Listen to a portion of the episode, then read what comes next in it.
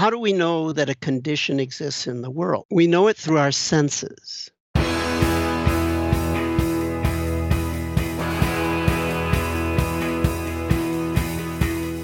Welcome to The One You Feed. Throughout time, great thinkers have recognized the importance of the thoughts we have. Quotes like garbage in, garbage out, or you are what you think ring true. And yet, for many of us, our thoughts don't strengthen or empower us. We tend toward negativity, self pity, jealousy, or fear. We see what we don't have instead of what we do. We think things that hold us back and dampen our spirit. But it's not just about thinking, our actions matter. It takes conscious, consistent, and creative effort to make a life worth living. This podcast is about how other people keep themselves moving in the right direction, how they feed their good wolf.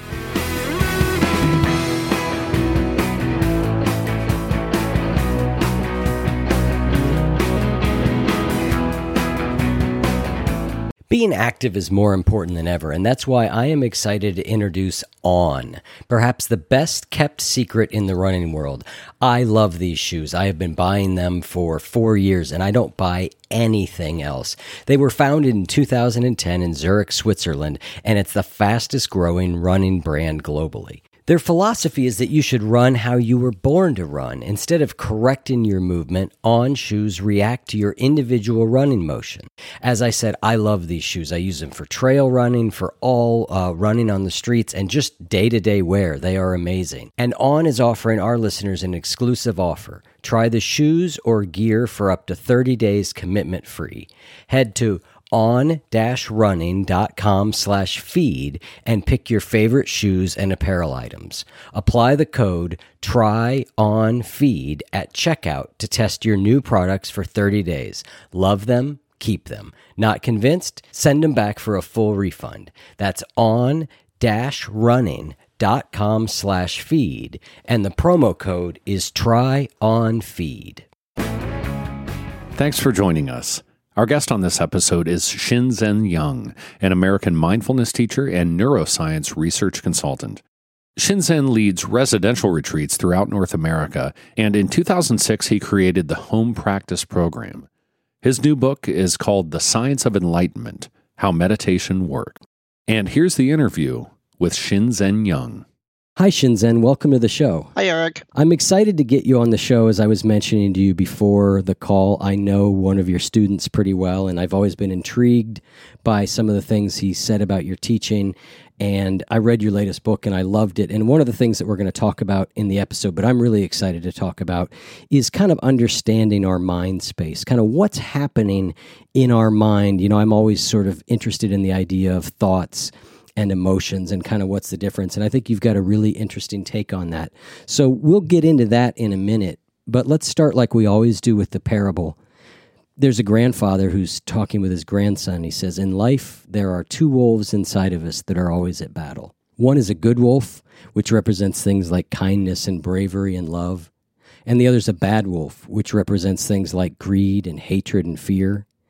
And the grandson stops and he thinks about it for a second and he looks up at his grandfather and he says, Well, grandfather, which one wins? And the grandfather says, The one you feed. So I'd like to start off by asking you what that parable means to you in your life and in the work that you do. I would say feed the wolf that feeds all the other good wolves. Leverage your feeding of the wolf. There is a wolf that optimally nurtures all the other good wolves, all the fundamental dimensions of human happiness reducing suffering, elevating fulfillment, understanding oneself at all levels, including the spiritual or deepest level, positive behavior change, and learning how to derive fulfillment from serving others. I would say those are the five fundamental good wolves. And there's one wolf that nurtures, feeds all those other wolves. So my suggestion would be feed the wolf that feeds those wolves. And the wolf that I am referring to is what I call mindful awareness. It's a skill set. Uh, it involves elevating your concentration power, your sensory clarity, your equanimity through systematic exercise. So, the cost of the wolf food is a little bit of investment in time and energy to continue the metaphor. And if you're willing to buy that wolf food, um, you'll feed the wolf that will optimize your happiness in all the fundamental uh, dimensions of human happiness. I love that. And you referred to as mindful awareness. You know, another term that people use is is meditation. And one of the points that you make in the book is that one of the benefits of meditation is the ability to concentrate better.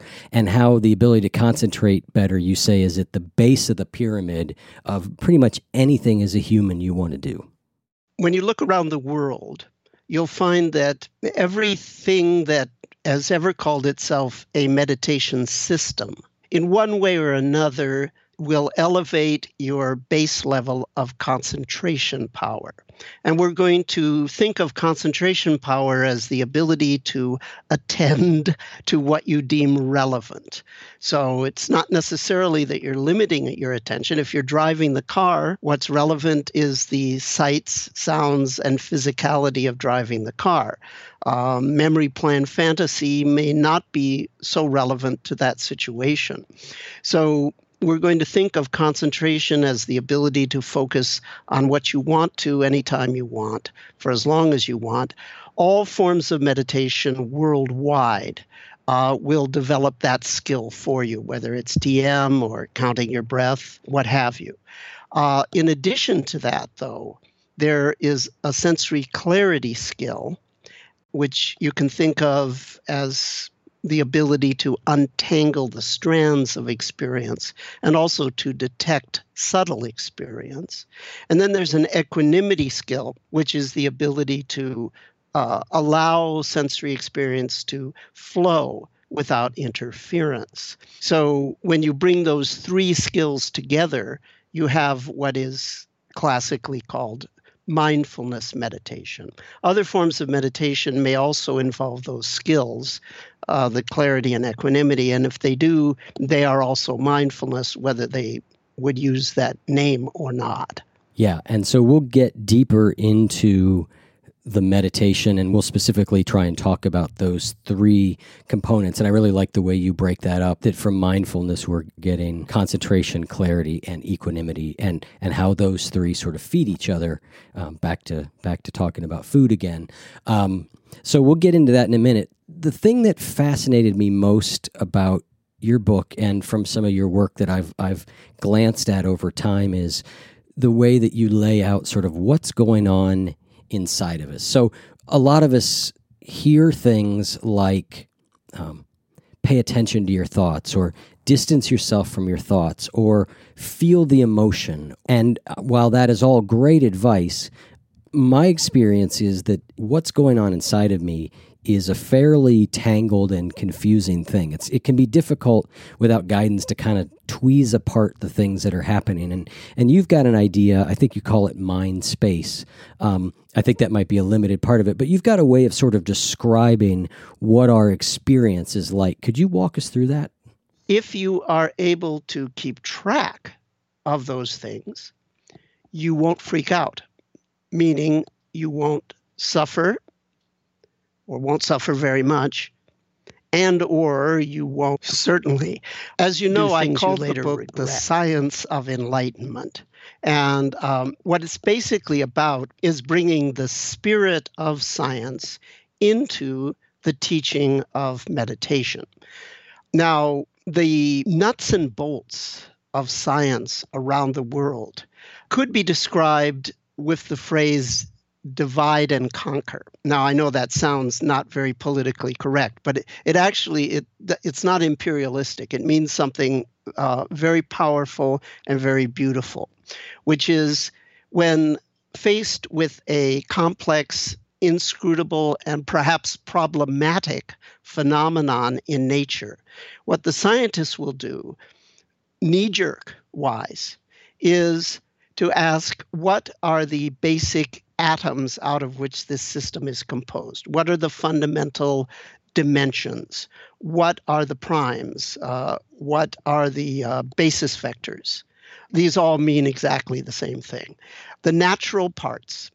If we can figure out what the natural parts are, then we can understand how they work together to create complex phenomena that seem inscrutable. And also, we may be able to get a handle on any problems associated with that. So, this is the tried and true method of science it's worked in mathematics with things like the prime number theory and more broadly what they call canonical representations of formal systems.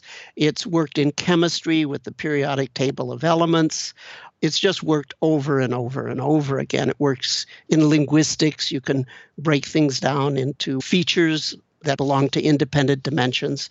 So, the great thing about the Buddha was that uh, he discovered that you could apply this phenomenon, or rather, this method.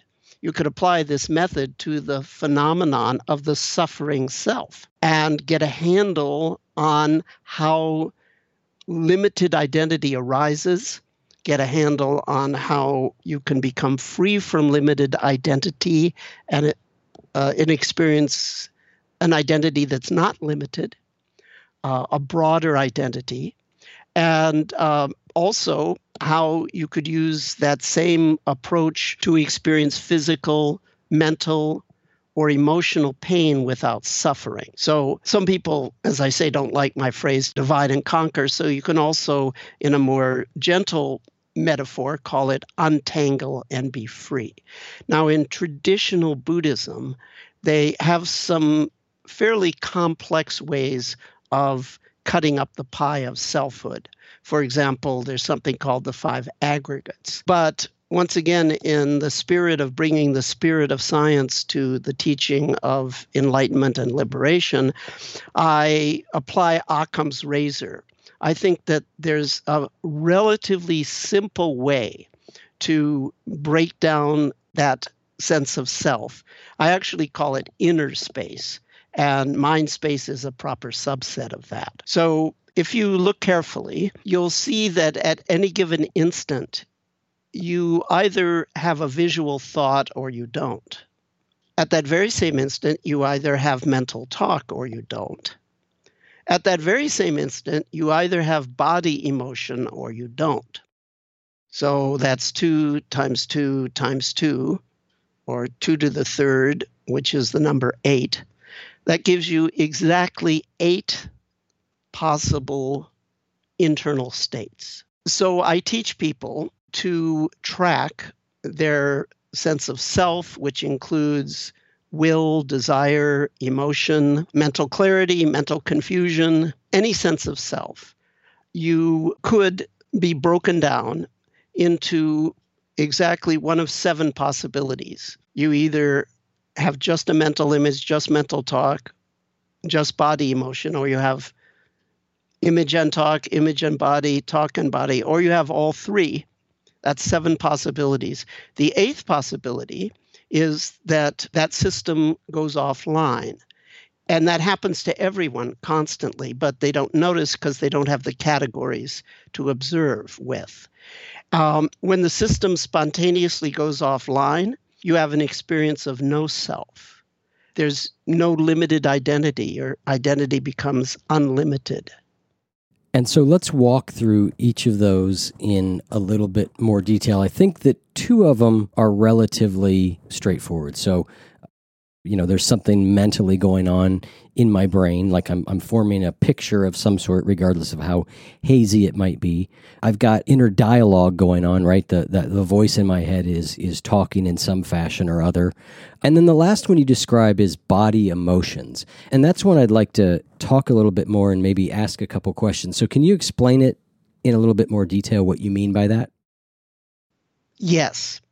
So as you know i consult on neuroscience, and that's one of the things I talk a little bit about in the book.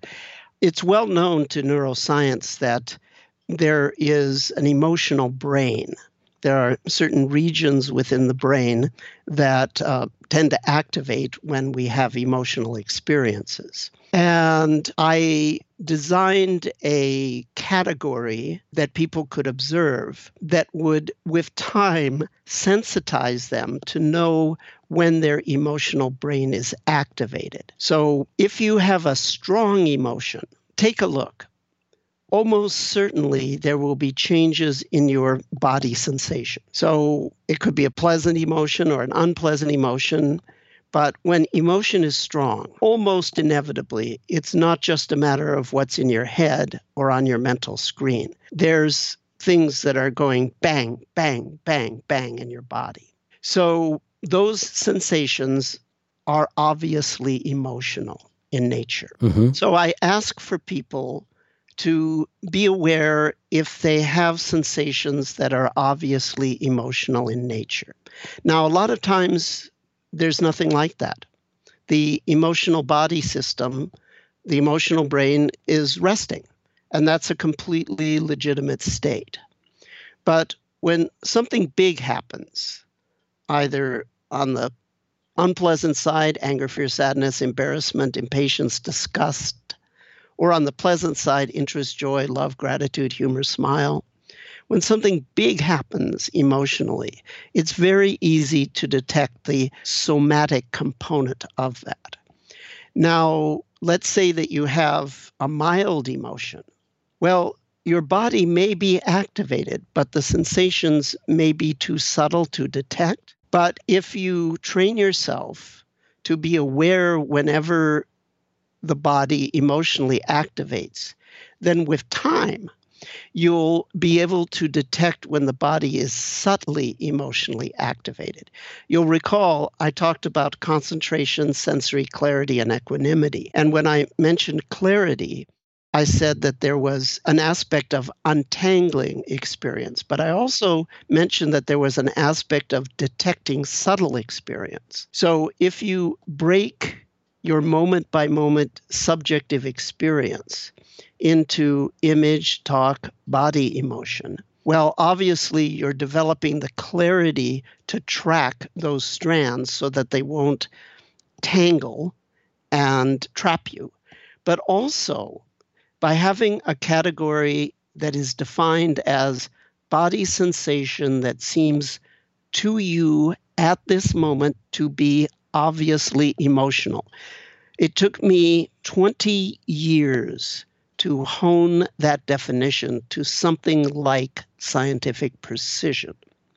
So if a person is aware of that category, then with time, their ability to detect when the emotional brain is subliminally activated will increase.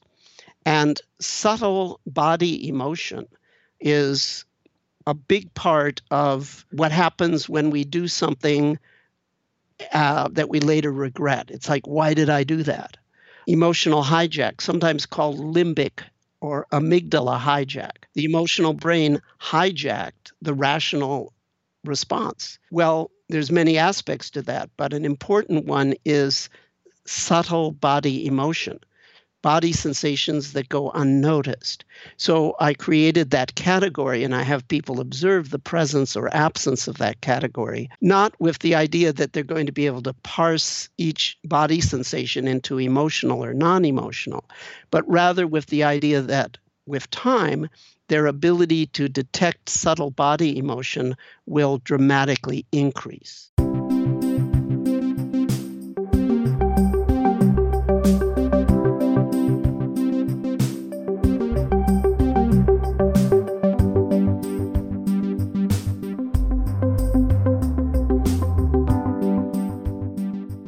World is changing faster and faster today, and there's so much uncertainty. And one of the skills that we need to deal with it is to be able to learn things quickly.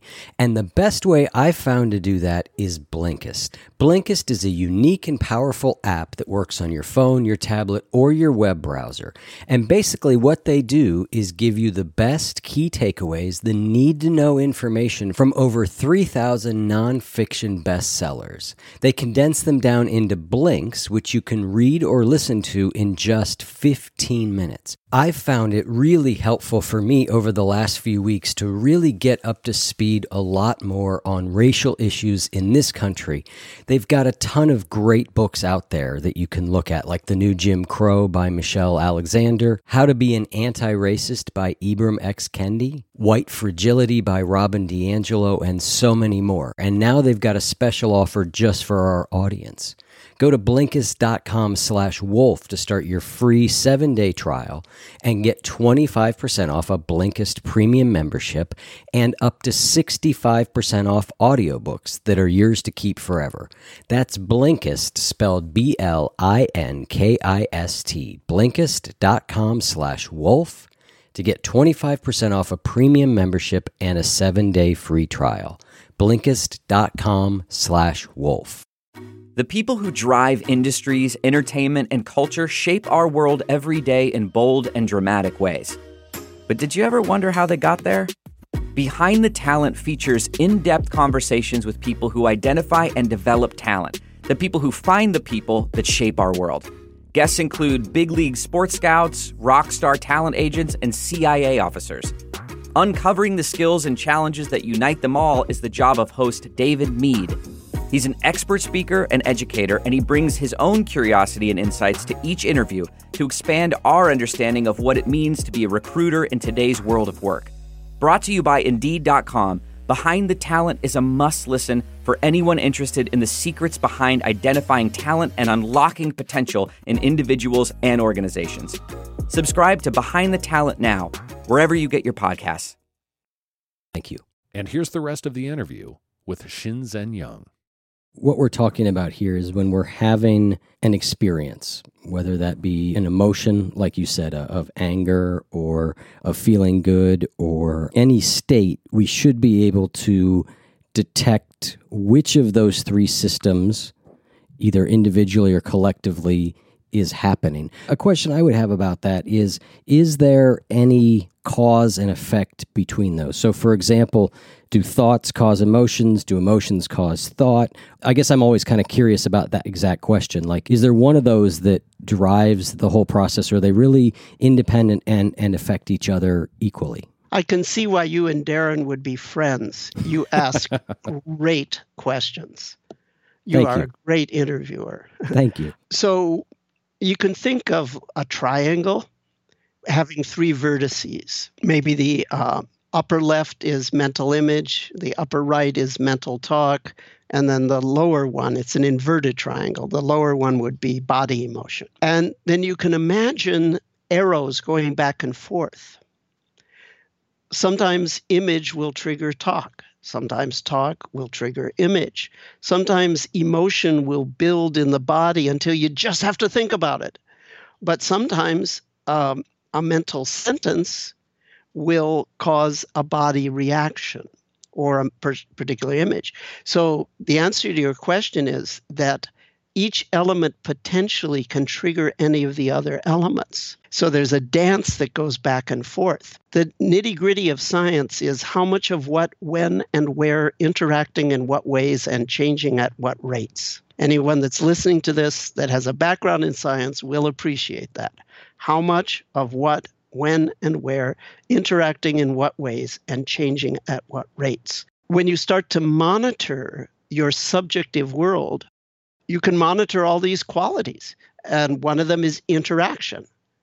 Does A trigger B? Okay. How intense they are. That's the how much. Are they solidified or are they a wave?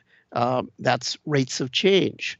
Now, some of your listeners may have a background in science. You'll recognize that what this represents is an, an abstract vector space but anyway, I won't, I won't uh, go into any more detail about that. But it is three three abstract dimensions, the degree of activation of each of these systems.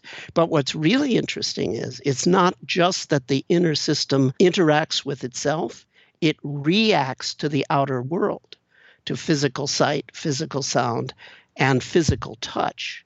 And so, if that system activates and coagulates and is surrounded by unconsciousness, it creates a separation of inside and outside due to that reactivity.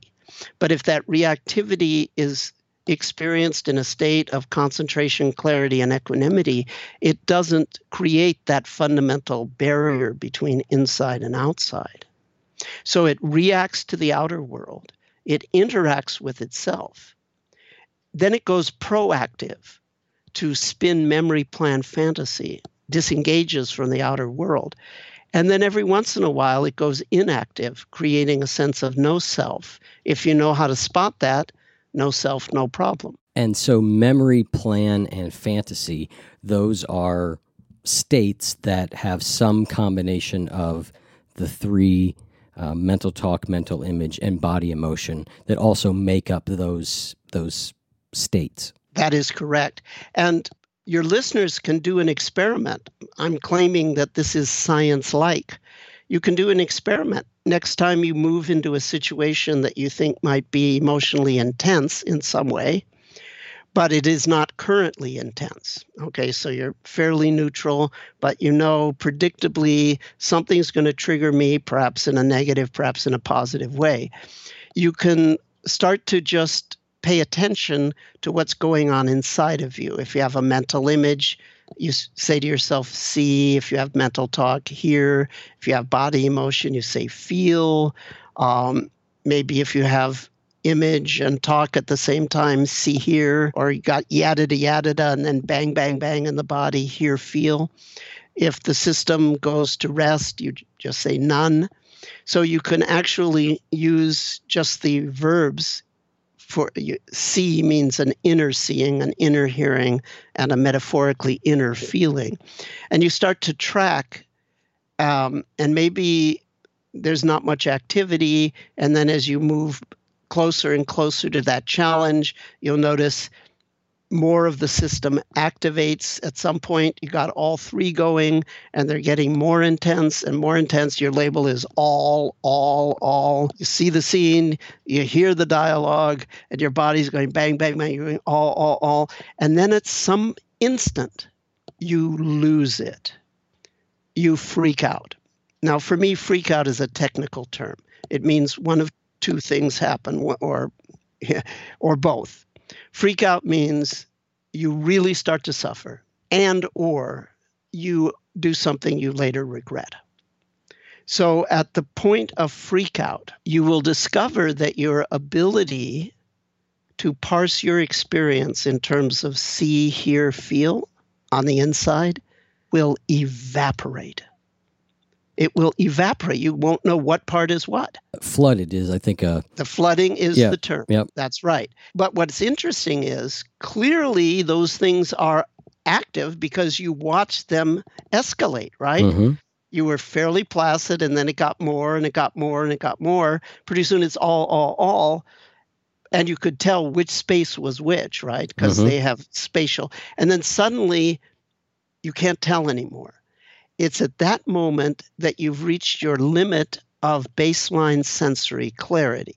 Now, the bad news is that happens pretty quickly for most human beings. quicker than we'd like to think. Yes. And that gives us the wretched parade of human history from the interpersonal level to the international level, the galactic scale of unnecessary suffering on this planet. That's the bad news.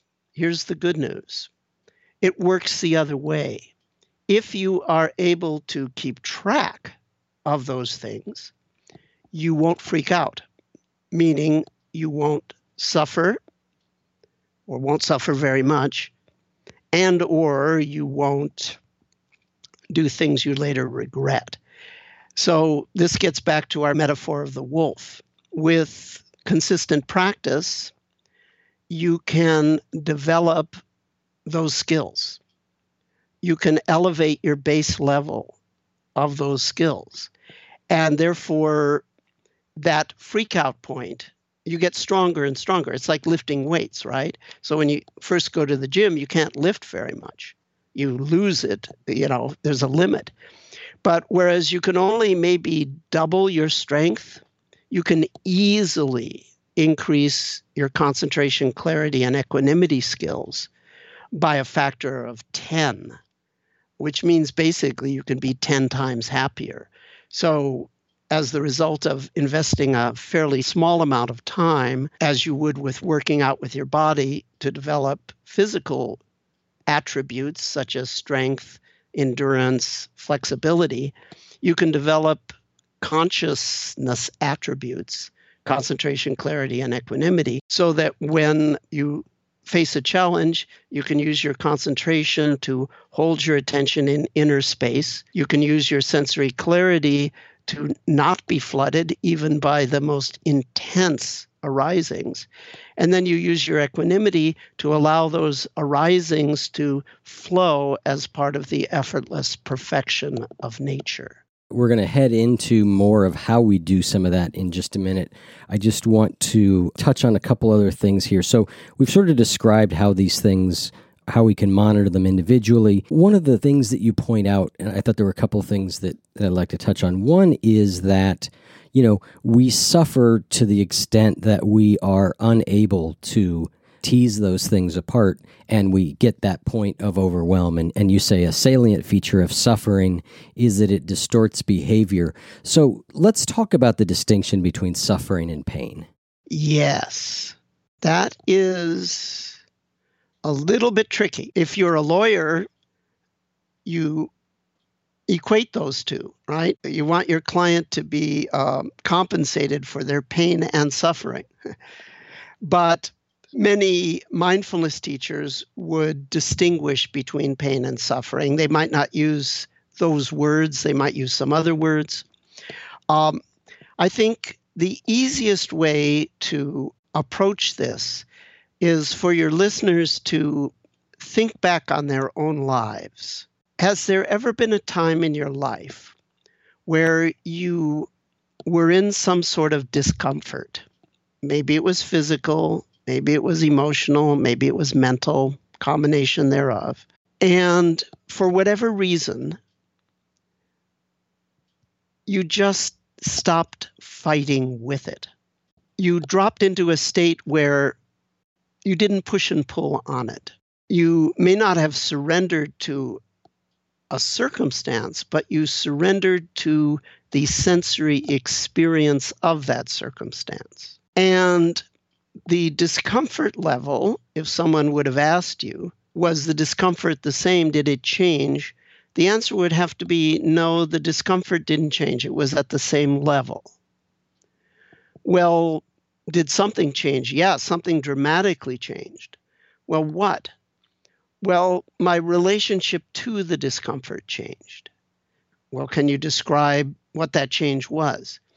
Well, somewhere the depths of my being decided not to fight with those sensory arisings. And when I stopped fighting with them, it hurt, but the bother was no longer there. So perhaps in your life, you had an experience like that. If you did, then you experienced spontaneously dropping into equanimity. And you actually did experience the difference between pain and suffering. Now, I would say technically, suffering is what happens when we have an incomplete experience of pain. Using here pain to be physical, emotional, and or mental. Now, complete experience is just another way of saying mindful experience. When you bring concentration, clarity, and equanimity to an uncomfortable experience, it doesn't stop hurting, but it does stop bothering. And you understand experientially that pain is one thing, fighting with the pain and going unconscious around it and not being able to continuously focus on it, that's quite another thing. So, another way to put it is that suffering equals pain multiplied by resistance, and that the resistance can be trained away. And the training away of the resistance is called equanimity. And once you realize this, it fundamentally changes your relationship to all forms of discomfort. And it's a very empowering change in relationship. Yeah, I've called that, you know, notice, don't resist. It's really profound how it can work. I mean, my, my favorite example of it is just like when I go out in the cold. You know, all of a sudden I'm all clenched up and I'm my brain is saying, I'm freezing, this is terrible, this is and if I can stop that for a second and just sort of notice what it feels like to be cold, it's a very different experience all of a sudden. I think it takes training to be able to stay in that space, but I think it's easy to at least get at least a basic taste of it. One of the reasons that people sit and meditate for relatively long periods of time is it's a numbers game. If you go to a retreat or you sit on a regular basis, every now and again you'll fall into equanimity spontaneously. But because there's nothing diverting you, you'll notice it. And when you notice it, your deep mind notices it, and that begins a uh, an operant conditioning, a retraining of the deep mind into the habit of equanimity.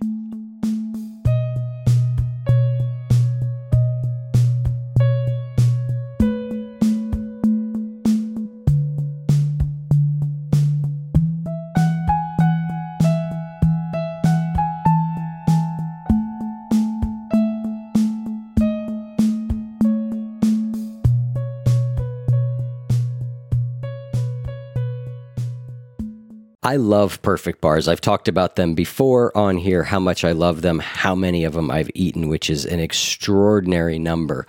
But there's not just perfect bars. The company, Perfect Snacks, make a variety of products like protein bars, peanut butter cups, and kids snack bars. And they're all made with freshly ground nut butter, organic honey, and 20 organic superfoods. You're sure to find something that you'll love. Of course, my favorite is the standard perfect bar, dark chocolate chip peanut butter, although their peanut butter cups are amazing too. And you keep them in the fridge, and so they're cold. If you're not already convinced, they're also non GMO, project verified. They're gluten free, they're soy free, they're kosher, and they're low GI, and they are delicious. So, right now, Perfect Snacks is offering 15% off your online order.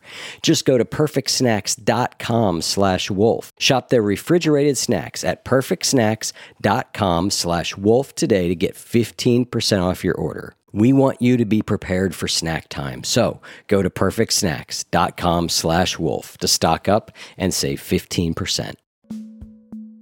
We've sort of described the different things that are happening inside us. We've talked about, you know, what causes us to suffer. Let's now talk about that training. You say that, you know, one of the goals of meditation is to achieve happiness that's independent of conditions. And along those lines, you talk about, you touched on it just a second ago, which is this idea of having a complete experience of things. How do we know that a condition exists in the world? We know it through our senses. So I think it's useful to distinguish objective situations from sensory experience. The objective situations and sensory experience have an important relationship. The only way we can know about an objective situation is through the sensory experience. Now, there might be objective situations that I will never accept uh, because you shouldn't accept them. They're things that we need to change personally or in the world. But I think it is very useful to have the ability to experience fully the sensory event of being aware of any situation. And it turns out that if you can have a complete experience of the sensory event, that is the means through which you know about a situation, then uh, if that happens to be a negative situation, it will reduce your suffering. But it will reduce your suffering in a way that frees up energy to take an active role to change the situation. So this is very deep, very, very deep, and an area of huge confusion on the part of human beings. There's a fear that if I totally open to the way a situation makes me feel, quote, which really means the impact on my mind and emotional body. If I don't fight with that, then that means I'm going to be passive and I won't fight to change the, the situation. However, that is not only untrue, it is profoundly untrue. It goes back to what we were trying to clarify before the difference between pain and suffering. If you have an uncomfortable situation and you have a complete experience of the pain it causes, that pain is still pain. It's true it doesn't cause you suffering, which is good, but it's also true that it still motivates and directs you to uh, take action in the world. So once you know that no matter what comes up in the objective world, if it's uncomfortable, you can have an experience of it without suffering that doesn't also lead to indifference, then your happiness is no longer dependent on avoiding uncomfortable conditions or uncomfortable sensory events. However, there's a flip side. This life is not just about uncomfortable situations and events, it's also about nice situations and events. Well, it turns out that the same skill set that allows you to experience big pain with very little suffering will also allow you to experience tiny pleasure with enormous fulfillment. So that even if you don't have sources of big pleasure in your life, you can still have enormous sensory satisfaction in your life. And the incredible thing is, it's the same skill set concentration, power, sensory clarity, and equanimity. It's the wolf that feeds all the other wolves. Let's talk a little bit about your system of mindfulness and meditation, because I think that unlike certain people, you have multiple methods of mindfulness that that people can practice. Is that is that a accurate way to say that? Well, yes, I like to give people something analogous to a periodic table of meditation techniques. So it's not so much that I have a lot of techniques, it's that I have a system for classifying all the meditation techniques in the world in a very systematic way that's basically similar to uh, the uh, periodic table of chemical elements. Yep. I lay it out into families and I do the same thing with meditation techniques that I do with sensory experience. What are the basic categories? What are the basic components, dimensions? Because that's science. You just apply it to everything. So I wouldn't exactly say I have a lot of techniques. I think I have a way to think about all the world's techniques that is unified. And that's why I call my system unified mindfulness. But it's not so much a system as a way to think about all of the world's meditation uh, strategies. And then I encourage people to find the one or several approaches that uh, works for them at a given time. Excellent. That makes sense. So, and I want to talk about one of those. So, this is very much a question for me. So, um, you talk about in meditation, we've talked about uh, concentration power, sensory clarity, and and equanimity working together. You've also talked about you know meditation um, having you know a calming side to it and and a clarity side to it. And one of the things you talk about in the book is you say people who may not settle down into meditation very easily, they don't get the calming piece very well can use, you call it dry vipassana, um, or more of the clarity techniques as a way to deepen their meditation. And I think that's a pretty good description of my experience is that I don't think I settle into calmness incredibly easy. Things like following the breath uh, are, are a challenge for me. I do better with noticing, you know, I can notice sound or so what would be a what would be a, a a practice or a, a type of meditation that that I could be doing that would help to um, deepen that. And you say, and then as you do that, you remove the barriers that stand in the way of the ability to settle down a little bit. Probably the easiest would be um, a sort of broader version of what I described before. Before I described in a lot of detail how to deconstruct the inner world. Probably the simplest is to work with both the inner and outer world. And so if you're pulled to anything visual, inner or outer, you say to yourself, see, and you briefly focus on that visual experience unless it immediately vanishes. If you're pulled to something auditory, it could be mental talk or a physical sound, you say to yourself, hear, and you briefly focus on that unless it immediately vanishes. Same for any body experience. And then if you're pulled to two or three of those modalities, you just choose one to name and claim. By name, I mean label it.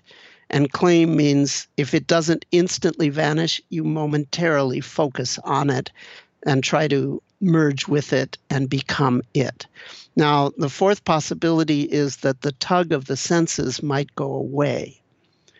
Um, and if that happens, you could say none to indicate that you're experiencing a moment of freedom from inner and outer uh, sensory experience.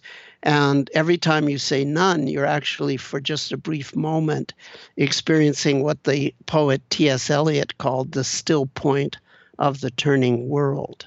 And so doing that, you're sitting there and you notice, all right, thought, you know, or hearing, I'm hearing something in my head, I'm hearing something external. I focus on it for a second, and then do I just sort of go back to the sort of the the the broad view, I would say, that sits there and says, well, what's the next thing that captures my attention? yeah, I would say don't go back to anything. Just wait for the next thing. For the next pull. thing. Okay. And there's um, there's a very famous uh, story in Zen um, about um, the Zen master said, um, inside every one of you is an authentic human being that has no fixed position. If you have not seen this yet, look, look. So there's no place to go back to. Right. You abide in where you are in each thing as each thing. That's that khanika samadhi we call it, that momentary high concentration.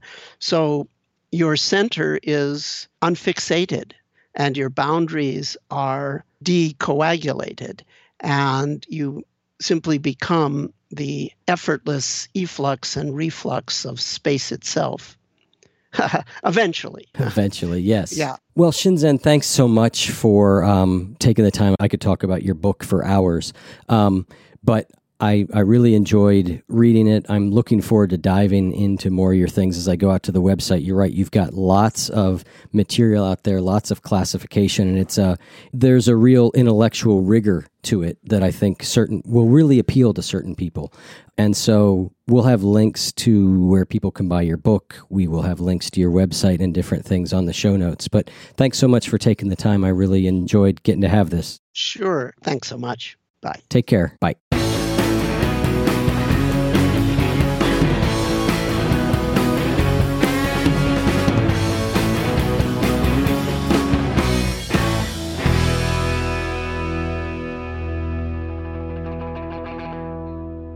You can learn more about Shinzen Young and this podcast at oneyoufeed.net slash young.